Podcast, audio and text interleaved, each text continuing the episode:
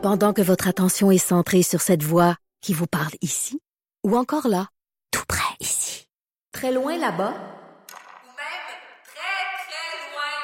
Celle de Desjardins Entreprises est centrée sur plus de 400 000 entreprises partout autour de vous.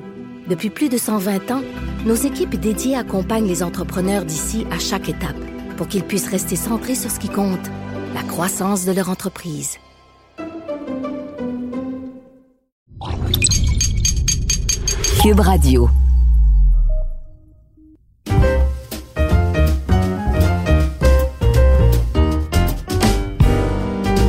Bienvenue au cinquième balado du Code Québec. Quand on vous demande d'où venez-vous, vous dire je viens de Victoriaville, je viens d'Amos, je viens de Saguenay, vous allez toujours parler du village d'où vous venez, même si ça fait 40 ans que vous vivez à Montréal. Le village fait partie des valeurs Québécois. Le territoire est tellement important pour les Québécois. D'ailleurs, savez-vous qu'il y a trois fois plus de villes et villages au Québec qu'en Ontario? Parce qu'on est fiers du village d'où l'on vient. Le villageois, le cinquième trait identitaire. Bon balado?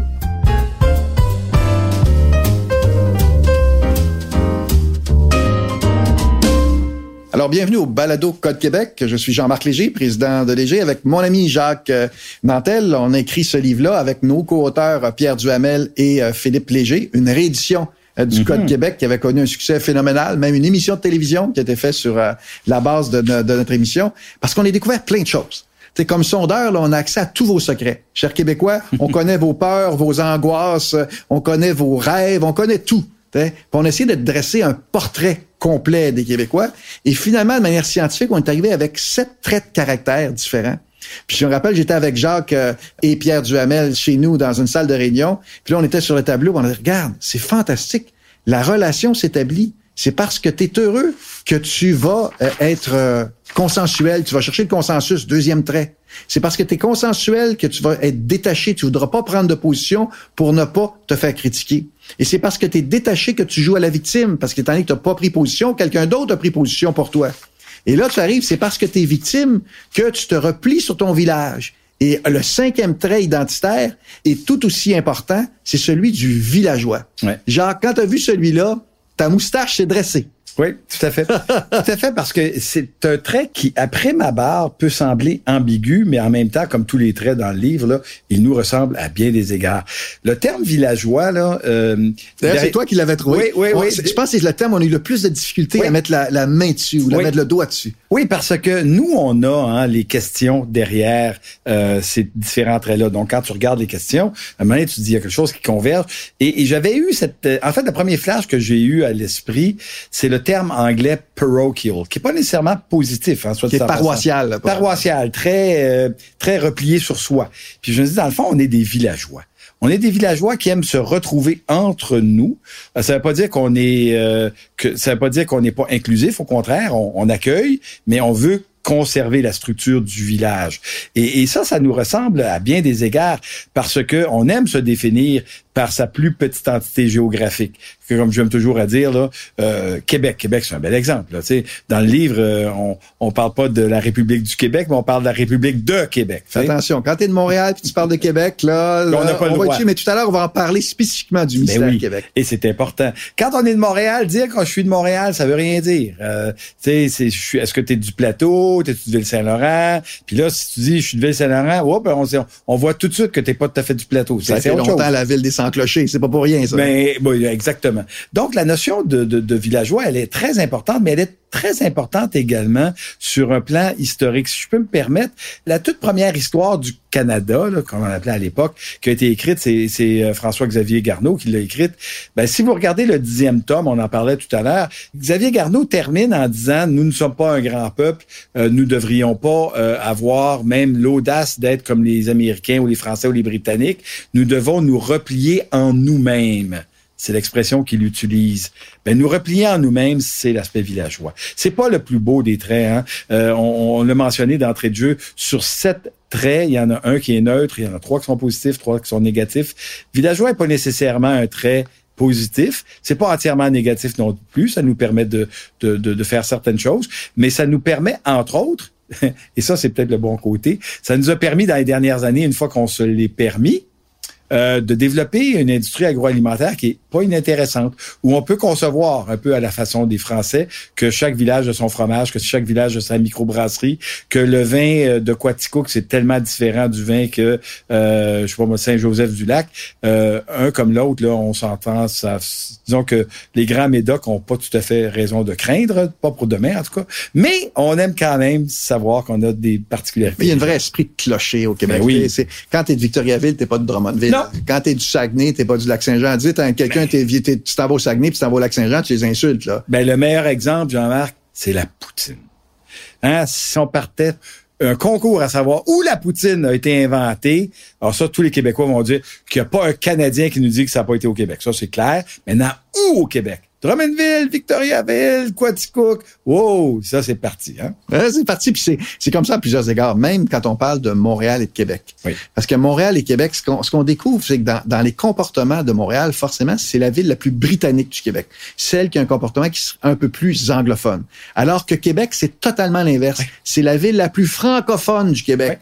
Donc, plus bourgeoise, plus conservatrice. C'est une ville qui est totalement différente. Fait qu'il y a de la difficulté à se comprendre. Moi, j'ai des bureaux aux deux endroits, là. Puis le problème de fond, c'est que Québec pense toujours que Montréal pense puis agit contre elle, alors qu'en réalité, Montréal se fout de Québec. Fait que, c'est vraiment On deux l'ignore. réalités. On ignore totalement le Québec. Mais le mystère Québec, un, c'est inventé par un Montréalais, parce qu'il comprend pas Québec, là, sais, parce que pour, que pour les gens de Québec, il n'y a pas de mystère Québec. Mais statistiquement parlant, il y a deux facteurs qui différencient les gens de Québec euh, du reste du Canada. C'est que d'abord, ce sont des gens plutôt conservateurs. Puis on le voit au niveau politique, là, que ce soit au niveau provincial ou fédéral, c'est là qu'on fait lire les premiers conservateurs, encore aujourd'hui. Mais en même temps, ce sont les plus rebelles. Oui. Anti-système. Oui. On le voit par les stations de radio, mais on le voit par les manifestations, on le Oui. voit par les comportements quotidiens. D'un côté, tu as des rebelles conservateurs. Et quand j'ai présenté ça en conférence à Québec, le mot rebelle, ils ont adoré. Oh, ils ont adoré, bien sûr. Euh, ils sont- de se faire dire qu'ils sont des rebelles dans une ville de fonctionnaires, c'est assez particulier. Mais ça, c'est l'autre chose également. Puis ça, lorsqu'on... Puis c'est rigoureusement vrai, c'est avéré. C'est une ville de fonctionnaires, bien sûr. Mais Il y a contrairement à ce que 47 pense... des gens qui sont liés à, dans leur famille immédiate, qui a quelqu'un qui travaille pour le gouvernement d'une société d'État. Ça, c'est clair. Mais évidemment, il n'y a pas 47% des gens qui travaillent qui sont des Non. fonctionnaires. Il y a relativement peu de fonctionnaires. Et chose intéressante, c'est une ville qui a beaucoup d'entrepreneurs. Il y a beaucoup d'entreprises, de jeunes entreprises, notamment numériques, qui se sont installées à Québec. Ça, c'est une grande fierté pour les Québécois, mais que ne le reconnaissent pas les Montréalais. Exact. Une- de l'entrepreneurship de Québec. Oui. Euh, le taux de chômage est un problème depuis longtemps parce qu'il est tellement faible. C'est difficile à recruter les employés depuis Oui. longtemps, encore plus aujourd'hui. Mais il y a donc plusieurs réalités. Puis dans le sondage, on- on a tendance à parler du Québec. Mais en réalité, là, il n'y a pas juste Montréal et les régions. Le 4-5-0 est une réalité en, en tant que telle. Le 4-5-0, ce sont les plus frustrés. Oui. Hein, ça, ces gens-là, sont toujours sur la route dans la circulation. Ils courent toujours parce qu'ils ont des enfants. Ils ont des dettes parce qu'ils ont acheté une maison trop grande puis qu'ils sont pas moyens de la payer. C'est les gens, ça, c'est les lecteurs caquistes par oui, excellence. la Ça de centre-droite, là, puis qui sont les plus frustrés. Puis là, vous, avez, vous arrivez, même Montréal, Montréal-Ouest, plutôt anglophone, Montréal-Est, ce sont les plus sociaux-démocrates. Mm. Donc, les plus à gauche du Québec, c'est Mhm. là forcément que le Ben, c'est le Québec solidaire. Québec solidaire, puis à l'époque, le Parti québécois qui avait Oui. été élu d'abord dans, dans l'Est. Mon père a été député de, de La. Fontaine, dans l'extrême est de Montréal. là. Puis ce sont des gens qui étaient anti-système. Là, vous arrivez dans les régions, le Québec, c'est aussi les régions frontalières.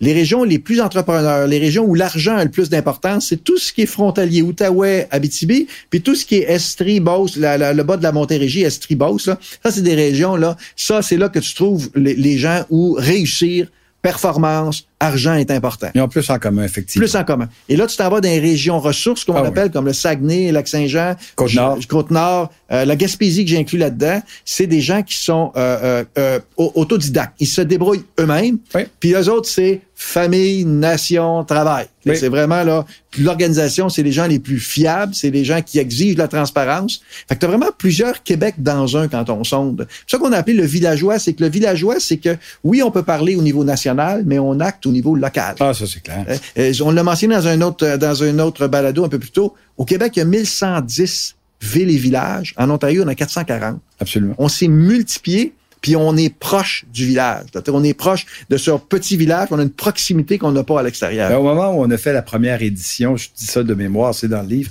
mais il y avait euh, au Québec euh, déjà, là, là, on parle d'il y a 4-5 ans, il y avait déjà au-dessus de 300 quelques microbrasseries et il y avait plus de 2300 sortes de bières, toutes combinaisons, permutations euh, confondues. Maintenant, cinq ans plus tard, là, moi, je ferais le pari que ça a dû augmenter d'un autre 30 à 40% facilement. Oui, puis on en est fiers. On en est fiers. Oh oui, on ça. en est fiers, et avec raison, euh, bien sûr. Mais ce sentiment-là, d'ailleurs, quand je teste une publicité, puis on voit du paysage québécois, on voit le, la- la- le Québec, c'est ça qui a le plus d'importance. On est fiers de notre territoire, fiers de notre fleuve, fiers de nos régions, fiers de nos villages. Il y a une fierté très territoriale euh, qui est là au Québec. Même en publicité, si on utilise un porte-parole, si la, la publicité est créée au Québec avec un porte-parole québécois, tu vas chercher 25% de plus d'efficacité de ton message. Bien sûr. Parce que là, les gens se ressentent et se retrouvent là-dedans. Et si tu rajoutes une dose d'humour, Ouais. jusqu'à 40% d'efficacité. Euh, Absolument, j'ai aucun doute à le croire. Une entreprise qui l'a tellement bien compris, ce phénomène-là, c'est Walmart. Euh, euh, tu sais, on s'entendra tous là, que Walmart n'est pas tout à fait une entreprise du bas du fleuve, euh, mais très tôt dans sa publicité, euh, euh, ils ont tenu un à la faire euh, localement et en grande partie. Ils ont tenu également à mettre des porte-paroles euh, et des. On parle des- de la madame était contente? voilà, beaucoup de régionalisme et puis évidemment faire la promotion des, des produits euh, québécois.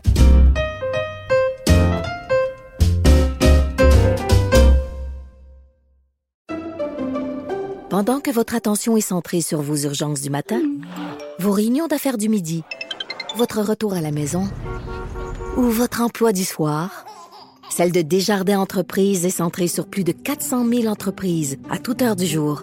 Grâce à notre connaissance des secteurs d'activité et à notre accompagnement spécialisé, nous aidons les entrepreneurs à relever chaque défi pour qu'ils puissent rester centrés sur ce qui compte, le développement de leur entreprise.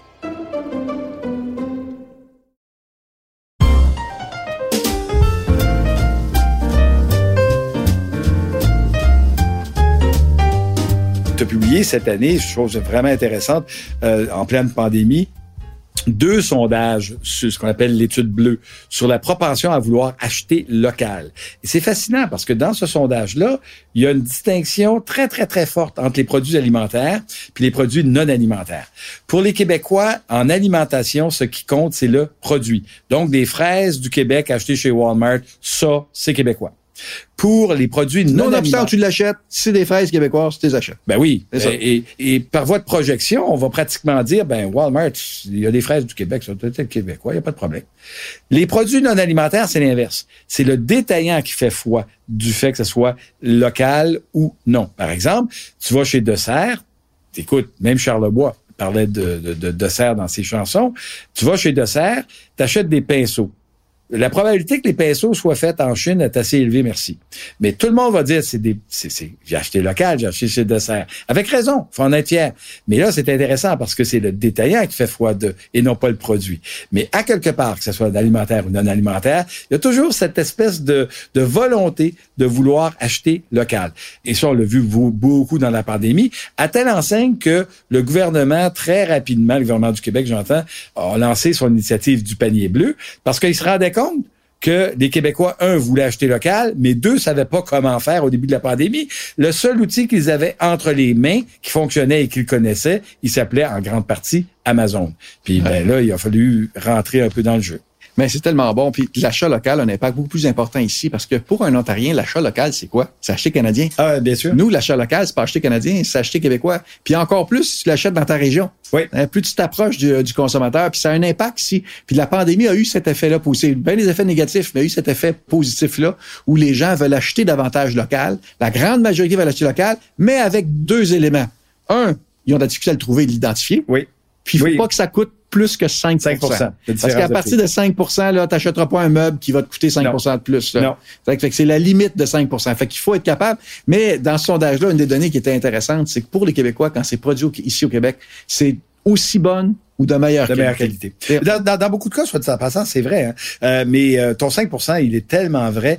Euh, moi, j'ai toujours dit que, de façon générale pour l'ensemble des Québécois, mais c'est plus vrai encore pour les Québécois, le, le portefeuille est à droite et, et le cœur est à gauche. Ça, c'est clair. On aime les produits québécois, mais on n'est pas prêt nécessairement à payer beaucoup, beaucoup plus cher.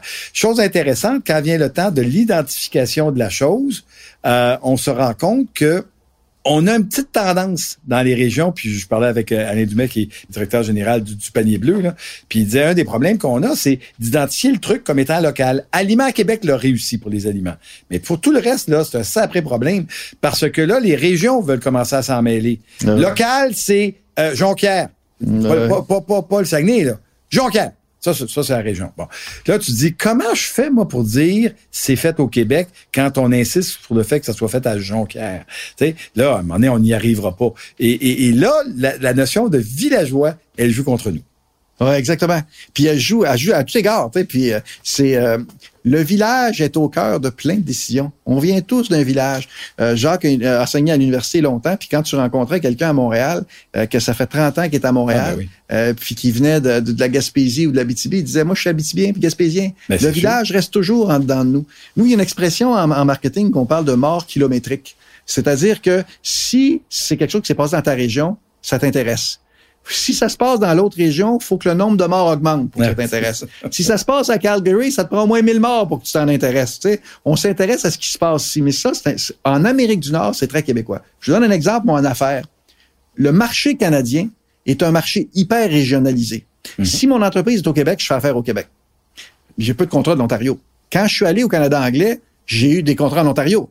Mais pour avoir l'Alberta, il fallait que je sois en Alberta. Pour avoir le Colombie-Britannique, mais j'ai un bureau à Colombie-Britannique. À chaque fois, il faut que tu avances dans le marché. Aux États-Unis, là, d'abord que tu es américain. Les autres, ils savent pas que tu es au New Jersey, de la Floride ou pas. Tu es américain. Ouais. Tu as besoin d'un bureau aux États-Unis et tu veux faire affaire partout aux États-Unis. Sauf que quand tu leur demandes où est le Canada, la Ben, grande ça- majorité, ça pas c'est où. Ben, moi, j'ai mon, habité- mon, mon partenaire qui était sur le conseil d'administration, euh, euh, mon partenaire américain, euh, Bruce, qui était sur mon conseil d'administration, la première fois, il se demandait, euh, ça me prend-tu un visa pour venir au Canada? Mais oui, c'est sûr. Mais les autres sont américains. Euh, J'ai habité Hein? longtemps aux États-Unis et euh, on parlait, lorsqu'on parlait du Canada, on parlait de The Great White North. Ouais. C'était de là que venaient les tempêtes de neige puis le froid. Puis là, quand tu disais, oui, il y a vraiment du monde qui habite là, là c'était comme, oh mon Dieu. Euh, non, c'est clair que pour un Américain, pour eux autres, la notion du grand melting pot, elle est très, très, très présente. Tu as tout à fait raison. Il peut y avoir des petites distinctions côte est, côte ouest, puis encore, c'est plus pour des raisons folkloriques. Les Américains, sont même pas intéressés au fait que tu sois américain ou pas. Ils sont intéressés au fait de qu'est-ce que tu peux leur apporter. Ah, ouais. Si tu peux, si tu peux apporter quelque chose, là, le, regarde, le, le reste, on s'en fout.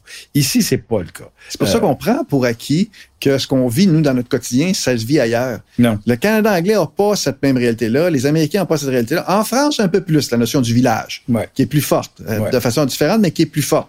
Le village, en bout de ligne, là, c'est quelque chose qui nous a isolés des autres, mais c'est quelque chose qui nous a protégés également. Oui. Si la culture québécoise existe, c'est parce qu'on était très villageois. Fait que oui, il y a un côté négatif être villageois, mais il y a un côté aussi positif d'être Ah, euh, villageois. Puis là, avec la pandémie puis les événements, les gens retournent de plus en plus vers le village. Une statistique, il y a plus, nettement plus de gens au Québec qui veulent retourner à la campagne que dans le reste du Canada. Mm. 21% des Québécois, de plus que le reste du Canada, veulent retourner à la campagne. Il y a un retour aux sources qui s'en vient. Moi, je vous dis, c'est une tendance. Il y a un retour aux sources. La pandémie l'a accéléré, ce retour aux sources-là. Fait qu'on on, on vit cette réalité-là de retourner proche de la Terre. Parce qu'on l'a jamais abandonné.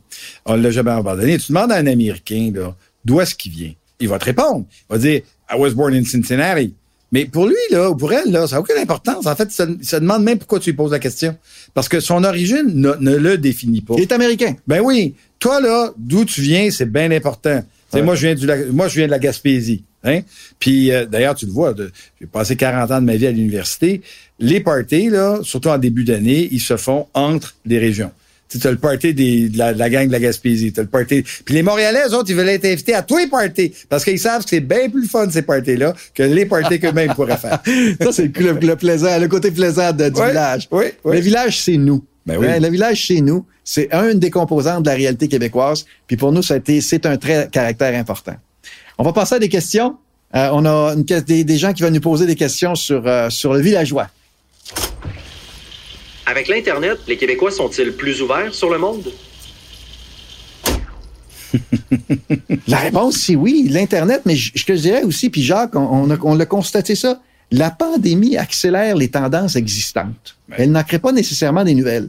Toute la tendance numérique d'utiliser l'Internet, puis de rentrer dans les médias sociaux, puis de faire du télétravail, tout ça, ça existait avant. C'est accéléré par l'Internet. Mais c'est la même chose, l'ouverture sur le monde est accélérée par Internet. Fait que le village existe parce que la beauté de l'Internet, c'est qu'elle recrée le village. Les gens peuvent vivre à percer puis travailler pour Montréal. Moi, actuellement, j'embauche des gens qui sont au Yukon pour travailler sur des projets. Je m'en fous que je sois Yukon. L'important, c'est qu'ils fassent le travail. Fait que ce qui fait que le village, vous allez voir, la tendance du retour au village, c'est en train de s'imbriquer. Puis l'Internet, qui est l'ouverture sur le monde, en même temps, nous ramène à notre village. C'est paradoxal, hein? Ce que tu dis est très important parce que c'est une réalité. Euh, c'est un peu comme jouer au tic-tac-toe, mais en trois dimensions. Tu sais, à un moment donné, tu dis, wow, c'est, je comprends le jeu, là, il est facile, mais en trois dimensions, c'est autre chose. Euh, c'est exactement ça. Comment on peut être effectivement complètement citoyen du monde, peu importe où on est, mais souhaiter l'être à l'intérieur d'un village? À l'intérieur d'un village, exactement. Ça prend tout un village pour élever un enfant, qu'on dit. Comme on dit en Mais ça a pris 1110 villages pour créer un peuple. Ben voilà, ça, c'est- tout à fait. Deuxième question. Pourquoi on ne doit pas confondre quelqu'un du lac Saint-Jean à quelqu'un du Saguenay? tu réponds à ma question? C'est excellent. Ça, cette question-là est tellement bonne. Ben, parce que, ben, il y, a- des raisons historiques, parce que les deux régions n'ont pas été colonisées en même temps. On pense que ça, ça s'est fait en même temps. Puis, pas nécessairement été colonisé, soit dit en passant, par les mêmes gangs. Il s'agit que de regarder les noms, les noms de famille, les patronymes. Les Tremblay sont plus du côté du sud, et puis en- si tu t'en vas vers le lac, tu t'en vas vers les, vers les Bouchards, vers les Thibauts. Pas tout à fait la même gang. Puis là, c'est complètement c'est complètement absurde à bien des égards, parce que tu dis, hey, on vous dit quand même pas pour vous chicaner entre vos deux gangs. Et pourtant, faites le test. Dites à quelqu'un du lac Saint-Jean qui vient du Saguenay, vous- ça va, ça va prendre, ouf, vous dirais trois secondes avant que vous vous fassiez dire. Puis surtout que dans un sondage, la région qui est la plus fière d'elle-même, c'est la région du Saguenay-Lac-Saint-Jean. Oui. C'est le- le- leur origine ethnique est tellement importante. Oui, les gens de la BTV sont fiers, mais t'as pas le même niveau de fierté que tu retrouves euh, dans, dans la région du Saguenay-Lac-Saint-Jean. C'est une région qui est, qui est fascinante, qui est dynamique, puis qui a plus d'importance que sa population. et, et qui est fier. Moi, je me souviens, je sais pas si la statistique euh, existe encore, mais euh, euh, mais quand j'ai commencé il y a une quarantaine d'années en marketing, le budget euh, de vêtements pour les femmes était nettement plus élevé euh, au Saguenay que dans le reste du Québec. C'est-à-dire tous les éléments de mode, la beauté féminine, elle était au Saguenay. Donc, l'avenir est au Saguenay, Jacques. Euh, L'avenir a toujours été au Saguenay. Alors, merci. C'était le balado, le cinquième trait identitaire. On va revenir bientôt avec le sixième balado, après avoir parlé de- du Québécois heureux, consensuel, détaché, victime et villageois. On entre dans celui qui va vous faire plaisir. Le Québécois, le créatif.